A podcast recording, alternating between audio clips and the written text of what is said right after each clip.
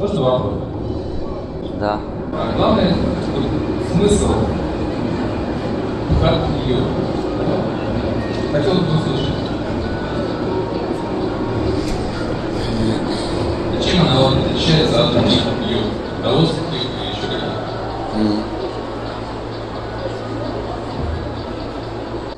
Бхакти, слово бхакти переводится как любовное служение. Там э, бывает, бывают разные виды служения, как мы знаем. Можно служить из чувства страха кому-то, можно служить из чувства благодарности, можно служить из желания что-то получить взамен. Чаще, чаще всего встречаются такие виды служения. А бхакти отличается от этих видов служения тем, что служение ради того, чтобы отдать, но, но нисколечко не получить взамен. И только такое служение называется любовное служение.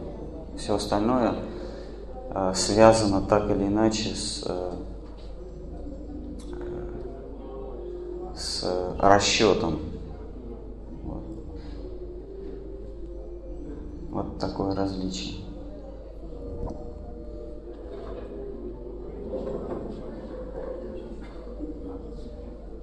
А если это не является ли расчетом на более высоком уровне, скажем, то есть служение во имя там каких-то там заоблачных целей? там, Каких? Ну, скажем, там, загробной жизни. При, Ну да. Ну или еще чего Нет, это расчет. Вы, вы обмениваете что-то менее ценное на более ценное. Но это расчет. То же самое служение. Э, Нет, это расчет, торговля. Все равно, что э, не имеющие ценности э, рубли поменять на что на какую-то ценную валюту. Но все равно это расчет. Э, жел- э, служить во имя того, чтобы потом в загробной жизни получить какие-то блага, да? Вы, вы это имеете в виду? Нет, да, то есть я имел это в виду, но то есть вот а, смысл вот бхакти, вы говорите, просто служение. Есть просто служение, что это? Это процесс? Это состояние сознания. Это, э, подчас на, в трехмерной реальности это не видно. Как, например, мы можем физически мы можем э, выполнять одну работу, а умственно совсем другую. Например, сейчас вот физически вы сидите, если вас кто-то спросит, чем вы занимаетесь, вы скажете, я сижу, но это, но это ваше трехмерное изображение сидит. Чем вы занимаетесь на уровне чувств, вы слушаете.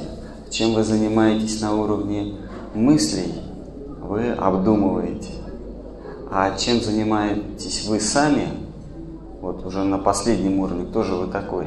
Вы ищете счастье. Еще до этого у вас выступал, а, ну, не знаю, последователь или там, лектор, да? Карбонарий. Да. Он говорил про счастье, что все люди ищут счастье, все живые там стремятся к счастью. То есть и Бог нам дает счастье на всю, смысл получить это счастье на протяжении всей жизни, да? Но как можно определить счастье, если не будет несчастья? С чем это можно сравнить?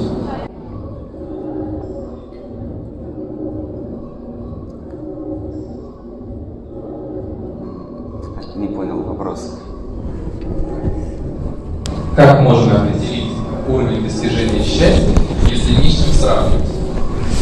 А это не надо определять, это, это самое очевидно.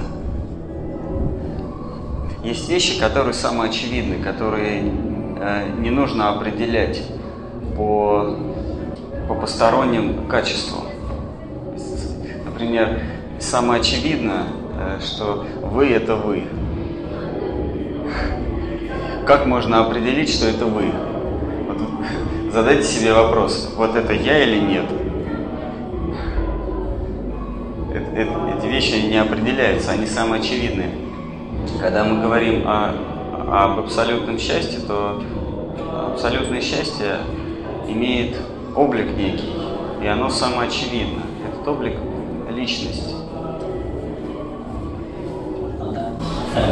Такой вопрос. Э, является ли стремление к счастью препятствием к тому, чтобы его получить? Потому что само стремление что-то получить, счастье, допустим, оно же является результатом э, эгоистического стремления. Вопрос хороший. Э, э, смотря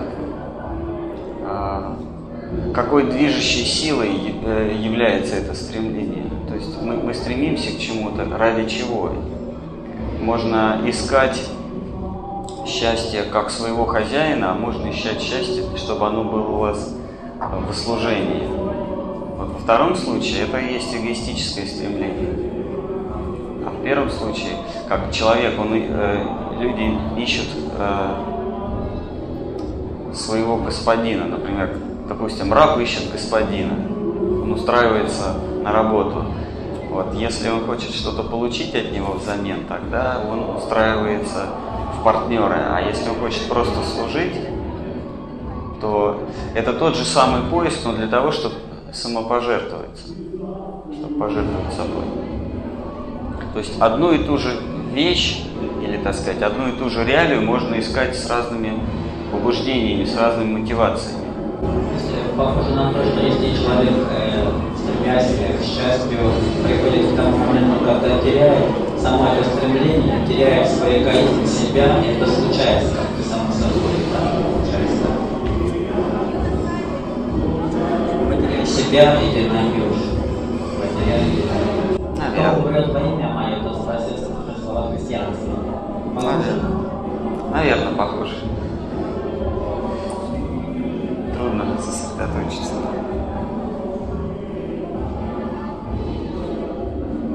А вот мы начали с того, чем отличается бхакти-йога от других вероучений или других видов йоги.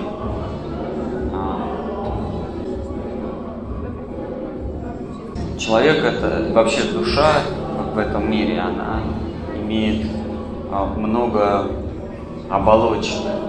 Есть физическая оболочка, есть а, чувственная оболочка, то есть тело, которое, которое мы чувствуем.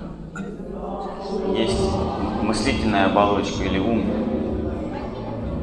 Вот. И йога бывает а, для разных оболочек этого, этой частицы сознания. Бывает физическая йога. А, она призвана, чтобы усовершенствовать наше тело. Бывает йога, а, которая улучшает наше, наше чувственное тело. Например, танцы или музыка, вот в Индии, кстати, э, танцы или музыка считаются видом йоги. Они э, делают твое чувственное тело, которое не видно физическим чувством, но оно есть.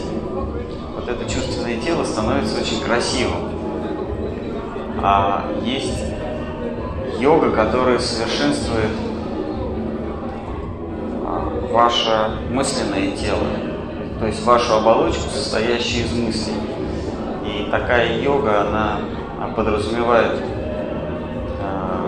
логику, самосозерцание, умение рассуждать, умение отделить э, вечное от временного.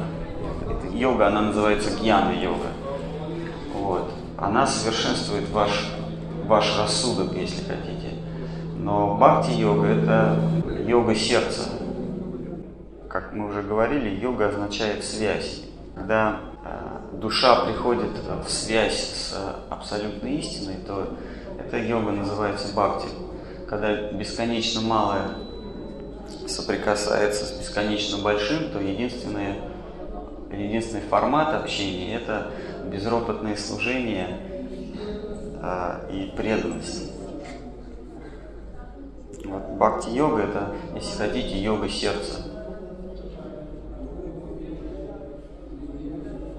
И точно так же, как при занятиях физической йогой или при занятии э, йогой рассуждений совершенствуется та или иная наша оболочка, то когда человек посвящает себя бхакти-йоге, то совершенствуется его э, подлинное я, его душа.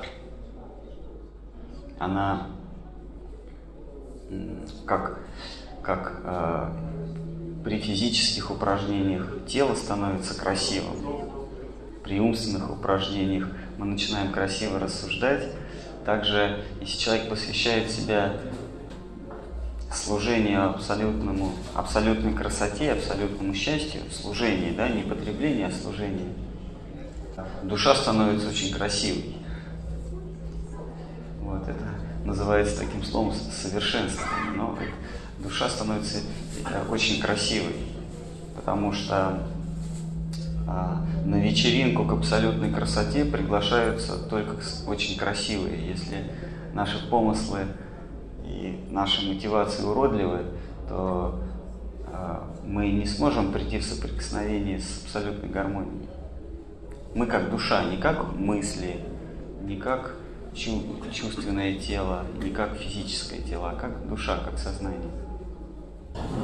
Значит, э, а сердце если с точки зрения классической йоги взять э, энергетических центров чакр, то э, анахата, ну, сердечная чакра, она же является промежуточной, и, может быть, здесь речь идет о высшей чакре, о сахасраре, или прав? Я, к сожалению, не разбираюсь в чакрах и в хасасрарах. Да, это санскритские понятия. Ну, это значит, в бхакти-йоге просто на другое больше обращает внимание, то лишнее знание, просто ненужное, да? Бхакти-йога оперирует такими понятиями, как смирение, терпение, молитва, покаяние, отказ от собственного престижа, от признания и признание и уважение каждого.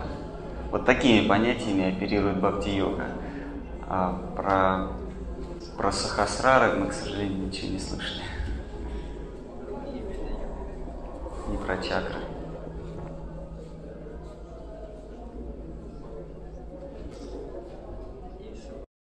Вопрос еще. Значит, христианское высказывание любовь имеете, все имеете, любви не имеете, ничего не имеете. Это уже является, наверное, так сказать, ключом и к бхакти-йоге, да? Наверное. С другой стороны, разные виды любви бывают. Вот могли бы вы сказать об этом? Это связано со ступенями развития человека или ступени не существует? А, Бхакти-йога вообще не рассматривает человека, потому что человек – это частный случай Э, частицы сознания. А, сознание иногда получает оболочку, э, которая выглядит вот так вот в трехмерном пространстве. Иногда получает оболочку, напоминающую дерево. А что здесь шумит? Вот. А поэтому бхакти-йога, поскольку она рассматривает душу, то душа не имеет э, того вот плотского образа, к которому мы привыкли. Вот. Мы говорим человек, человек это или его образ, это всего-навсего оболочка временная, а душа, она имеет совсем другой облик. Вот. А, и а, когда мы говорим о душе, там совсем другие понятия включаются – Э, нету чакр. Чакры, наверное, есть в теле, да, э, нету э, каких там еще у вас, что-то вы перечисляли. А душа, она живет, понимаете, а каждая наша оболочка живет в определенной среде обитания. Если что-то существует, оно должно существовать в какой-то среде. Вот тело существует в пространстве. Если уничтожить пространство, у нас не будет тела, правильно? Соответственно, наше тело физическое, оно живет по законам э, пространства. А, например, э, мысль, она уже живет не в пространстве, не по крайней мере, не в физическом пространстве. И, соответственно, мысль э, живет совсем другими законами. Тело подчиняется одним законам, мысль подчиняется другим законам, но вот наше сознание, оно живет совсем в ином пространстве. А изначально наше сознание живет в таком а, непонятном, а, казалось бы, эфемерном пространстве, как любовь. Это пространство, оно неощутимо для органов чувств, оно неощутимо для физического тела, оно даже недоступно для мыслей. А, мы, мы очень часто, вот как вы, например, задаете вопрос про любовь, мы очень часто жонглируем такими словами, как любовь, вера, самопожертвование. И мы пытаемся дать этому определение, но чем мы пытаемся дать определение? Своими мыслями. А мысль, она изначально грубее, чем любовь. Любовь – это атрибут души. А мысль, она очень грубая. И вот как свет нельзя поймать стеклом, также э, так, такая, такое понятие, как любовь, нельзя понять, поймать мыслью. Любовь, она очень тонкая, как сито, не, ситом нельзя воду поймать, также любовь и веру нельзя умом осознать. Но значит ли это, что этого не существует? Это существует, но не в этом мире. Это существует в мире, где э, э, живет душа. Как вот мы сказали, то, что существует, если что-то существует, оно должно существовать в какой-то среде обитания. Если существует сознание, хотя это не доказательно, почему? Потому что это самое очевидное. Мы же с вами существуем. Я как сознание, я же существую. Я не могу вам этого доказать, потому что для меня это очевидно. Так вот, если сознание существует, то должна быть какая-то среда обитания для этого сознания. Где она существует? А, и а, в, в учении Бхакти говорится, что сознание, оно это пограничная энергия или пограничная реалия. В том смысле, что она может, э, сознание может уживаться э, в разных э, стратах, в разных плоскостях бытия. В материальной плоскости сознание может существовать, может существовать в нейтральной полосе, а может существовать в духовной или в мире самопожертвования, в мире любви. Да? Сознание, оно очень адаптируется ко всему, очень адаптируемо. Так вот, когда сознание хочет стяжать, потреблять, когда сознание излучает из себя вот эту идею «мне», «мое», «я хочу», «мне все принадлежит», «я царь горы», то сознание попадает в определенную среду обитания. И эта среда обитания называется иллюзия. А есть другая среда обитания, и говорится, и у нас нет основания не верить этому, э, эта среда обитания называется мир любви где а, сознание живет другой движущей силой, сознание является другой вектор. А, я хочу отдавать, я хочу жертвовать. И, и когда сознание начинает излучать а, вот это вот самопожертвование, оно перемещается в иную область бытия, которая не видна физическими чувствами, но которая существует. Я хотела спросить, вы говорили насчет танцев, то, что они изменяют душу человека. Нет, я этого не говорил, это вы так слышали. Ну, может быть, но мне, естественно, было подробнее, потому что действительно создаю очень искусство. Что? Я сказал о том, что занятие, а, любое занятие, оно влияет на занимающегося. Вот а искусство а, это не физическая работа, это творческая работа. Или это работа для чувственного тела нашего. У нас есть разные тела. Вот среди разных тел есть одно тело, которое называется э, чувственное, чувственная оболочка, чувственное тело. И когда вы занимаетесь искусством, будь то танцы, живопись, вообще любым искусством, то вы э, облагораживаете свое чувственное тело. К душе это не имеет никакого отношения. Потому что в отличие от всевозможных оболочек, э, э, душа не является оболочкой. Это, это именно та сущность, вокруг которой оболочки строятся. И человек или душа, да, она может заниматься разной, разной деятельностью, разными видами деятельности. Если это физическая деятельность, то улучшается ваше физическое тело. Ваша трехмерная картинка становится красивее. Если вы занимаетесь а, чувственной деятельностью, то ваше чувственное тело облагораживается, становится красивым. К сожалению, это не видно э, внешне.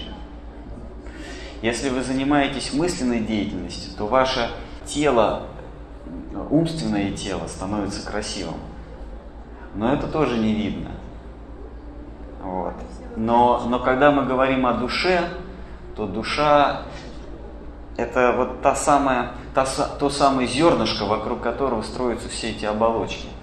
И душа, она не может ничем заниматься, а, кроме а, а, как одним видом деятельности. Это искать счастье красоту. Вот это, это все, чем занимается душа. Поэтому я и сказал, что наше тело, оно на первый взгляд занимается разнообразными видами деятельности. Но если мы проанализируем, мы поймем, что все, чем мы занимаемся на протяжении жизни физически, это мы сидим, стоим, ходим или лежим. Четыре вида деятельности. Все. Вот сейчас вот мы все сидим, кто-то стоит, кто-то ходит, кто-то лежит. А этим занимается физическое тело. Чем, э, чем занимается на протяжении всей жизни наше чувственное тело? Оно ищет как бы э, как бы э, получить приятности больше. И чем занимается наше, наше чувственное тело на протяжении всей жизни от рождения до смерти? Оно, чувственное тело, я повторяю, нюхает, прикасается, смотрит, слушает и э, пробует на вкус. Пять видов деятельности. Это удел нашего чувственного тела. Чем занимается наше мысленное тело на протяжении всей жизни? Оно а, оправдывает наши поступки и а, пытается а, убедить нас, хозяев этих всех тел, в том, что мы нечто великое, что, что мы, мы такие особенные, мы, мы лучше всех. И, и, и ищет, это э, умственное тело, оно ищет удовольствие в самовозвеличивании. Э, физическое тело а, ищет удовольствие в, в том, чтобы отдохнуть. Чувственное тело ищет удовольствие, чтобы а, повкуснее понюхать, потрогать, да?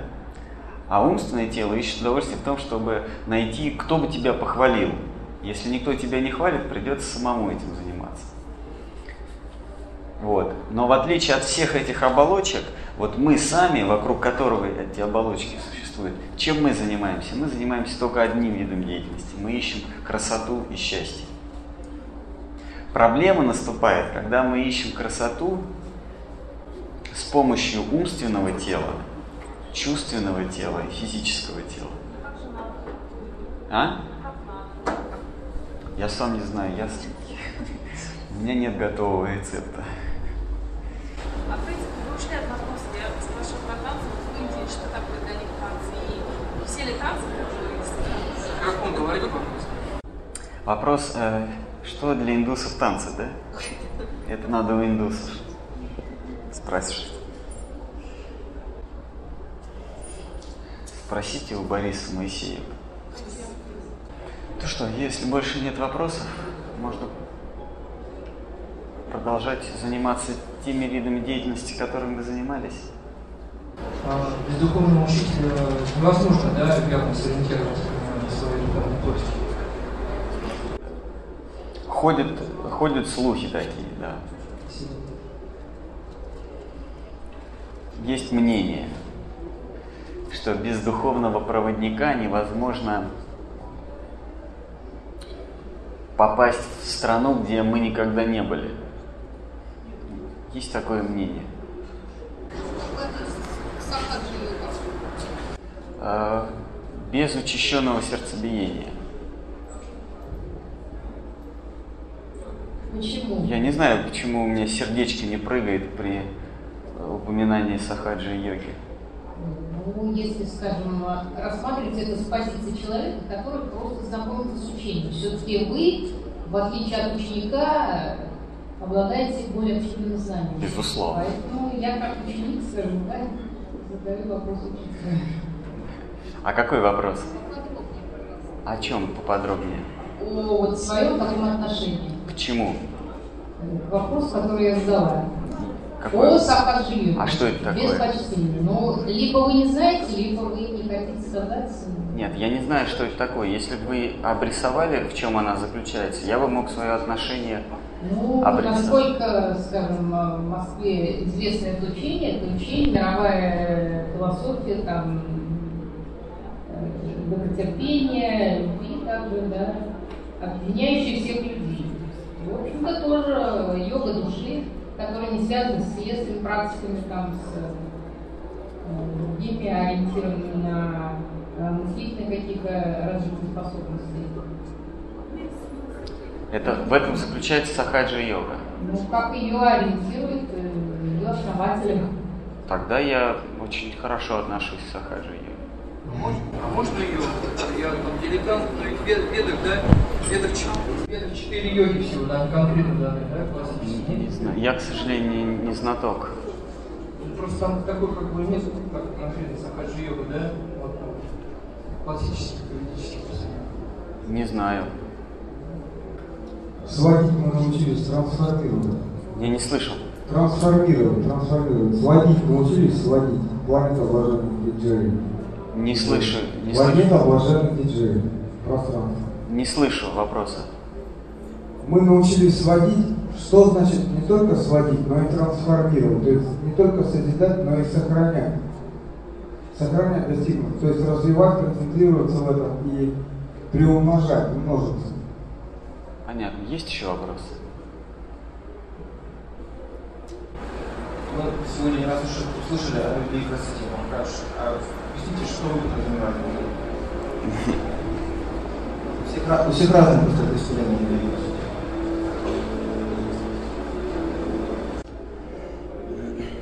Ну, мы уже неоднократно говорили об этом, что а, есть реалии, которые невозможно объяснить терминами а, нашего чувственного опыта. Да. Я как-то уже приводил пример. А, мы не можем а, описать что-то, но это не значит, что этого не существует. Я приводил как-то пример с, скажем, с кругом, да, или с какой-то плоской вещью, которую мы начинаем вращать вокруг одной точки. Так вот, вот ту точку, та точка, которая в центре, в самом-самом центре, ее мы никогда не сможем увидеть. Но это не значит, что вс- все остальные точки вот этого круга не вращаются вокруг чего, вокруг центра. Вот сам, сам центр вращающегося предмета мы с вами никогда не увидим, потому что он находится не в физическом мире. Не в физическом это значит не поддается чувственному опыту. Но при этом центр существует. А, потому что они же вращаются, круг-то вращается вокруг чего-то. Следовательно, вот то, вокруг чего-то это вращается, существует. Но если мы начнем, э, зададимся целью увидеть, вокруг чего крутится вот, это вот, вот этот предмет, мы никогда это не увидим. Потому что они крутятся вокруг воображаемой точки. А воображаемая точка не, не в физическом мире, а в мире моего сознания. Вот. А теперь, а, что касается счастья. А, наше сознание, оно живет только потому, что оно ищет счастье. Поиск счастья является движущей силой нашего существования. Надежда обрести счастье или поиск этого счастья – это единственное, что заставляет нас продолжать жить. Но мы не можем найти счастье. Но это не значит, что его нет. Но когда мы попытаемся описать его с э, чувственным своим опытом, когда мы попытаемся дать ему определенную характеристику, мы потерпим неудачу. Это все равно, что найти центр круга. Мы его никогда не сможем найти, потому что он здесь, он в сознании. Но если сознание ищет счастье, значит счастье находится не в сознании. Счастье находится по ту сторону сознания. И это счастье обладает личностной природой. И счастье э, в терминологии бхакти-йоги называется Кришна. Господь Кришна или Кришна – это то самое счастье, но оно имеет личностную природу, это личность. Почему мы говорим, что все-таки э, Господь есть или Господь красота? На санскрите это называется Кришна. Почему Господь красота существует? Да потому что мы его ищем. Мы не можем искать, мы вращаемся вокруг него. Мы не можем вращаться вокруг того, чего не существует. Как круг не может вращаться вокруг э, несуществующего центра. Если мы что-то ищем, если мы вращаемся вокруг счастья, значит оно есть. И если сознание пленено счастьем, следовательно, счастье выше, чем сознание. Его еще называют пара-брахман или бхагаван. Э, счастье или красота в концентрированном виде. Просто его здесь, в мире, его нет ни в физическом мире, нет ни в умственном, ни в сознательном мире. А, а, Господь, красота или Кришна находится по ту сторону сознания. Наша беда в том, что мы ищем его здесь. Мы красоту ищем здесь, трехмерном пространстве. Так же, как э, э, глупец будет искать центр вращения э, в физическом предмете. Вот если мы, как говорил, если мы выразим, вырежем из бумаги круг, начнем вращать его вокруг одной точки, то эту точку мы никогда не увидим. Именно ту точку, которая не вращается. Но она есть. Точно так же есть Господь, есть красота Кришна. Но мы его ищем на обочинах. Мы его ищем либо в своем уме, мы думаем, счастье это мое состояние, состояние моего ума либо мы счастье ищем в физических формах. 90-60-90, формула красоты. Мы ищем не там. Мы сможем соприкоснуться с ним, если мы а, будем все ближе и ближе приближаться к этому центру. Если мы от периферии, а что такое периферия мироздания? Это, это не э, геометрическая область, а периферия мироздания это там, где э, область, где наше э, стремление эксплуатировать, стяжать и потреблять э, выражено в наибольшей степени. Это периферия мироздания, потому что в центре мироздания все подчинено одному, это служение Господу, служение э, абсолютной красоте. На задворках мироздания там там все наоборот, там мотивация смещается. Там мы себя мним центрами, которым все, все должны служить. И если мы красоту и счастье ищем там, на задворках, мы будем встречаться постоянно с какими-то уродливыми проявлениями. Нас постоянно будут ждать а, разочарования и, и чувство омерзения. Мы ищем счастье, но мы постоянно наталкиваемся на проявление на уродство. Мы ищем красоту, но нам на пути попадаются только уродливые вещи. Почему? Потому что мы ищем э, красоту, чтобы она нам служила. Но если мы изменим вектор своего бытия, и мы начнем сдвигаться в центр, к Господу, тогда а, наша мотивация изменится, и мы будем э, не стремиться потребить красоту, а наоборот отдать себя Господу, служить, быть рабом Божьим. И если в нас живет дух служения, бескомпромиссного служения, то э, чем больше этот дух, чем больше он бескомпромиссный, тем э, мы вынуждены будем столкнуться с Господом, потому что только Он способен потребить все служение. Мы, мы вынуждены будем встретиться с красотой. Чем больше мы хотим жертвовать, тем а, больше вероятность, что потребляющий твою жертву будет Господь, а не какие-то вероучения или лидеры общества, лидеры каких-то религий там, или лидеры чего-то, то есть какие-то э, периферийные центры.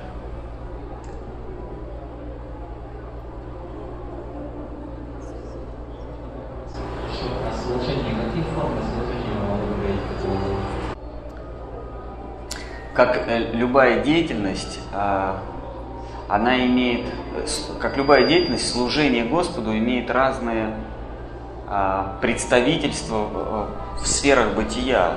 На умственном уровне ваше служение выражено умственной деятельностью, на чувственном уровне чувственной деятельностью, на физическом уровне физической деятельностью. А, но в центре стоит душа. Если, если вы душой хотите служить, то как говорят, если голова пролезла, то все тело пролезет. Да? Если душа хочет служить, то остальные оболочки, они постепенно вольются в эту волну служения. Вы сможете и мыслями э, служить, э, вы можете, сможете и чувствами, и, и телом тоже. Но на физическом уровне это служение выглядит как определенные нормы поведения для тела. Мы стараемся, чтобы это тело не э, причиняло другим боль, чтобы оно э, было в чистоте, чтобы оно выполняло какую-то физическую работу, служение какое-то. Ум, умственно э, существуют другие принципы. То есть на, на умственном уровне служение выглядит как э, не участвовать, скажем, в, в азартной деятельности, к примеру, да, на, а, а душа на, на уровне души – это служение Господу. Это очень такая таинственная, не, не поддающаяся описанию деятельность. Это как а, покаяние или молитва. Мы, мы, мы почему-то думаем, что молитва – это бормотание слов. Слова бормочет тело, да, а душа, она находится в состоянии глубочайшего э, сожаления о содеянном, покаяния. Но тело при этом открывает и закрывает губы. Вот точно так же служение внутри, это служение, подлинное служение, это состояние сознания, состояние души. Это бесконечное смирение, бесконечное терпение, это уважение всех и каждого, каждого и не стремление к собственному уважению. Это служение на уровне души. А на уровне мысли и на уровне э, тела э, э, это служение, оно уже выглядит как-то, ну, соответствующим Это уже шлейф служения. Скажем, э, на уровне э, тела это может выглядеть как вы подметаете в храме, или вы готовите еду для, для изваяния Господа на алтаре, или вы э, проповедуете, или вы пишете книгу. Это, это все как бы ваша рука занимается тем, что оставляет чернильный след на бумаге. Ваш ум думает о том, что, что же э, что же вы хотите изъяснить, а ваша душа при этом служит Всевышнему. Разные плоскости нашего бытия показывают, э, являют собой разные формы служения. Да, да теперь слышно. Бог есть любовь, христианское высказывание. Значит, можно так понять все божественное, и вся Вселенная есть проявление любви, правда? И тогда... А что вы под Вселенной понимаете? Ну, э, многомерное понятие. С одной стороны, кристаллизация, кристаллизация э, ну, то есть тонкой вибрации. Ничего не понимаю в этом. Ну, хорошо. Ну, адепт э, через служение приближается к божественному и в результате завершения он растворяется в божественном, тогда как бы и нет служения. Как, есть такое понятие растворения в божественном. Исчезает э, такое понятие, как я, есть только божественное. Это сама и, и, и я есть это самое божественное, да? Хорошее служение. Бхакти, э, учение Бхакти напрочь отметает э, такое растворение в божественном, как, как нечто э, отвратительное и, и, и безобразное. Как вы можете служить кому-то, если вы... По, по сути дела, вы служите самому себе, да? Если я есть то самое божественное. Христианское высказывание, Христос говорит, я и Отец мой на небесах, это одно, единое. Я Отец во мне. То есть это состояние, когда нет но, но, но нет, это хорошо, Иисус Христос это говорил, но а мы-то какое отношение имеем к этому? Мы тоже одно единое с Отцом? А? Или мы как, как Христы все?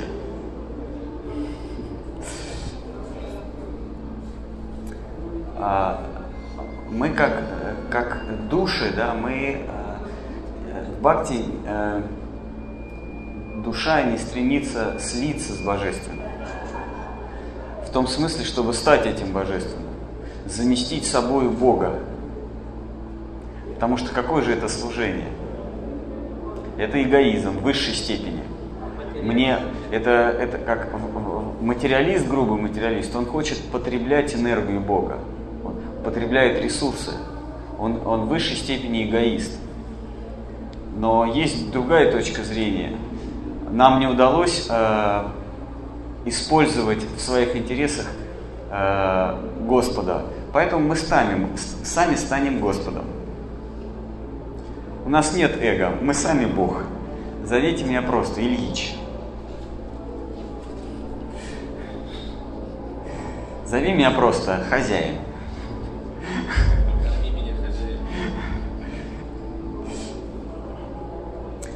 Это есть такая загадка, да, риторическая загадка. Чем кошка отличается от собаки? А, кошка говорит, а, человек меня кормит, поэтому я Бог. А собака говорит, человек меня кормит, поэтому он Бог. Вот а бхакти, оно ближе к, к состоянию преданности, собачьей преданности. А, ну, как бы бхакти на первых порах. Господь а, создал меня, поэтому я не Господь. Если бы я был Богом, я бы сам себя создал. Но я понимаю, что я кем-то создан. Я не есть все, я часть всего. И а, мое естественное состояние – это служить этому всему. И э, на первых порах это служение, оно мотивировано благодарностью как собака, она говорит, человек меня кормит, поэтому он мой Бог, я ему служу. Но на высших стадиях бхакти, когда благодарность переходит в любовь, то отсутствует вот это вот собачье. Он, он меня создал, поэтому я ему служу. Он меня кормит, поэтому Бог, Бог меня будет судить на страшном суде, поэтому я буду делать все, что Он говорит сейчас.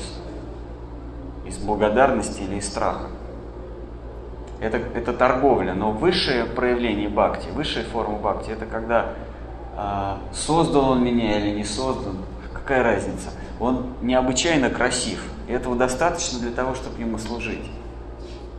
Единственное, что достойно, что, единственное, что заслуживает служения, это красота.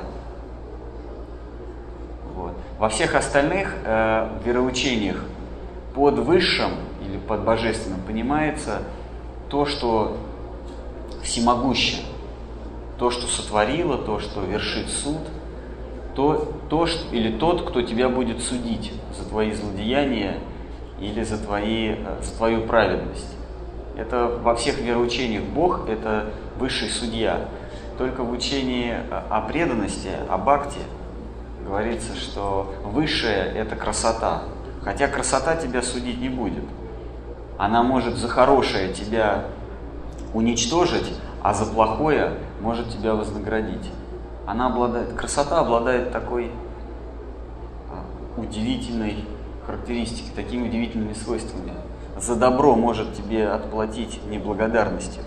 Она красота, она, она Господь, она, она независима. Вот судья зависит от вас. Бог судья, он зависит от, от ваших поступков. Он привязан к тому, что вы сделали, а красота нет, совершенно независима. Поэтому Богом э, в Бхакти является Господь красота. Он не зависит от нас. А то, что не зависит, это и есть Бог. Если Бог от нас зависит, какой же Он Бог? Судья, он же вынужден на работу ходить, мантию носить. А у него должны быть э, слуги, судебные приставы. Вот Бог судья во всех религиях, вот у него обязательно есть судебные приставы, которые тебя накажут. А Бог красота, у него вообще никого нет, у него друзья только, друзья и возлюбленные. И он никого не держит. Но мы все стремимся к нему сами. Только желание обрести красоту, найти красоту является движущей силой на, в нашей жизни. Больше ничего. Ну что, на этом мы закончили, да? На этой веселой ноте. Если нет больше возражений, вольно. До свидания. Спасибо, что пришли.